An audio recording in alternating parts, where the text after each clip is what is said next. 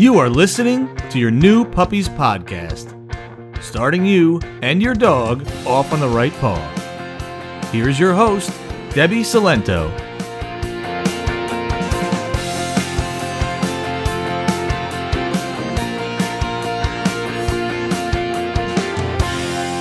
Hello, and welcome to episode 59 of your New Puppies podcast. I'm Debbie, and today we're going to talk about how to teach your dog to play fetch. Now, this is a little different from what I usually talk about. I don't usually do these like how to teach your dog a specific skill, but I get asked this a lot. And it's usually just a few small adjustments that you have to make to teach your dog fetch. Um, so I thought I'd do an episode about it. Okay, so the first thing you have to remember that this is something that you have to teach your dog. It's such a fundamental game. In fact, it's the one game we think of when we think of playing with our dog outside, right? So sometimes we forget that dogs need to be taught it. Now, some dogs will naturally gravitate towards the game and will act like they've always known how to play it because it's just like in their DNA. Like retrievers. Others have to be taught it before they realize how wonderful it is. And others still may never really take to it. They just might not enjoy the game. So that's also something to keep in mind. And I can't talk about Fetch without talking about my dog Chance. He was a Labrador retriever. Unfortunately, he's no longer with us. He was my first dog as an adult. And what happened was my boyfriend at the time was like, You can get a dog, but I want him to learn how to play fetch. I've never had a dog that would actually play fetch with me. And I was like, done, deal, no problem. And little did we know we'd come to regret that because he was one of those dogs that you had to play at your own risk. Because once you started, he did not stop he learned to go to like the new person in the group. Like if I took him to a friend's house or if I I had friends over, he would find the person that didn't know him and encourage them to play fetch with him because everybody who did know him knew it was play at your own risk because he would not stop. That is my fair warning to you. Okay, so the first thing you have to do, and this is where most of us go wrong, is that you have to start super small and super easy, incredibly short distances. I mean, this goes for all training.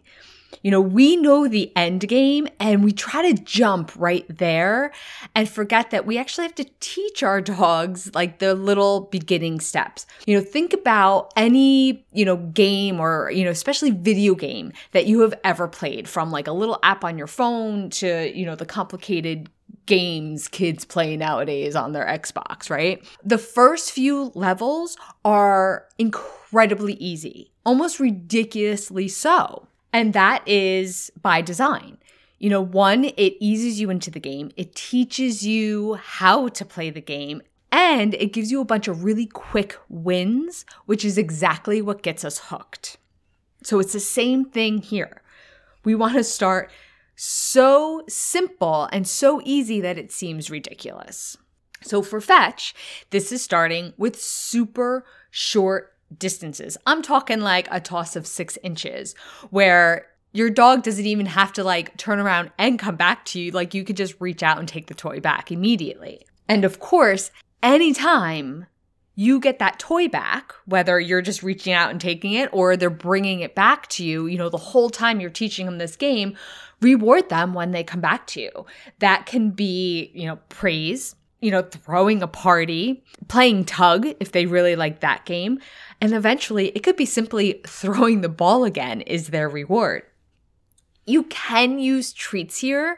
I'm not a huge fan of it because I find they tend to be more of a distraction than an actual like teaching them this game. And the other thing that I found really helps, especially when you're starting out, is you start inside and in a small room, or you're you just sit like a few feet back from like the corner of a room.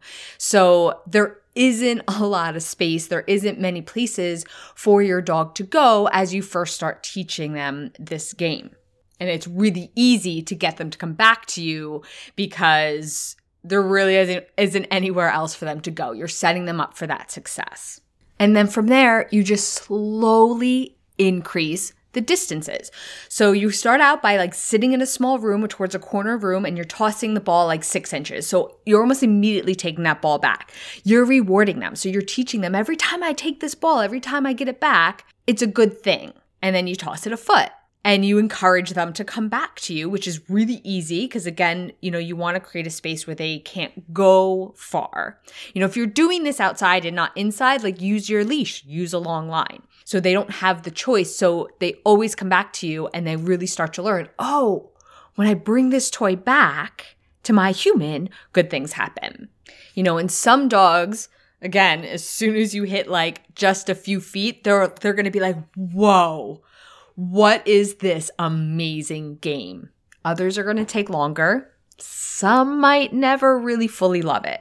Now, if you start to find that they grab the the ball. I keep saying ball, but you know I mean like anything, any kind of toy, it could be a stick, whatever it is. So you throw the toy and they grab it and they don't bring it back or they drop it halfway or they run in the other direction then you've just gone too far too quickly. You have to go back to super easy, simple distances. Another thing that can help, especially if you have that dog that just wants to play with the toy, is that you use two toys. And they have to be about equal value. So when you toss the one toy, you have the other one to encourage them to continue to engage with you and the game instead of just the toys because you always have like one of the fun toys. You know, you're squeaking it to get him to come back to you and, and hand you the other toy. And the other thing that happens a lot is they try to play the keep away game with you. And if you listen to this podcast, you know we are never supposed to chase our dog, even if it's in play. If this is the first episode you're listening to or the first time you've heard this, we never chase our dog, even if it's in play. It's to keep our recall super strong. We always want them to chase us. So what I'll do in that situation is just stop playing. I'll just walk away. I'll go sit down, I'll leave the room, I'll go go back inside, and then you know the next time that you try to play this game with him that you got to shorten the distances. You got to make it easier. You got to make it an easier win for him. You went too far too soon. And of course, once they really get the hang of it, you can start adding commands to it. I use go get it and bring it back only because that's what naturally comes out of my mouth and it's just always worked for me. It can be whatever you want it to be as long as you are consistent. Everybody in the family, everybody who's going to play this game with the dog has to agree on what you're going to say, and everybody just uses the same command. Again, I use go get it and bring it back. And of course, it's going to be really helpful for you to see a video of this. And I do have that.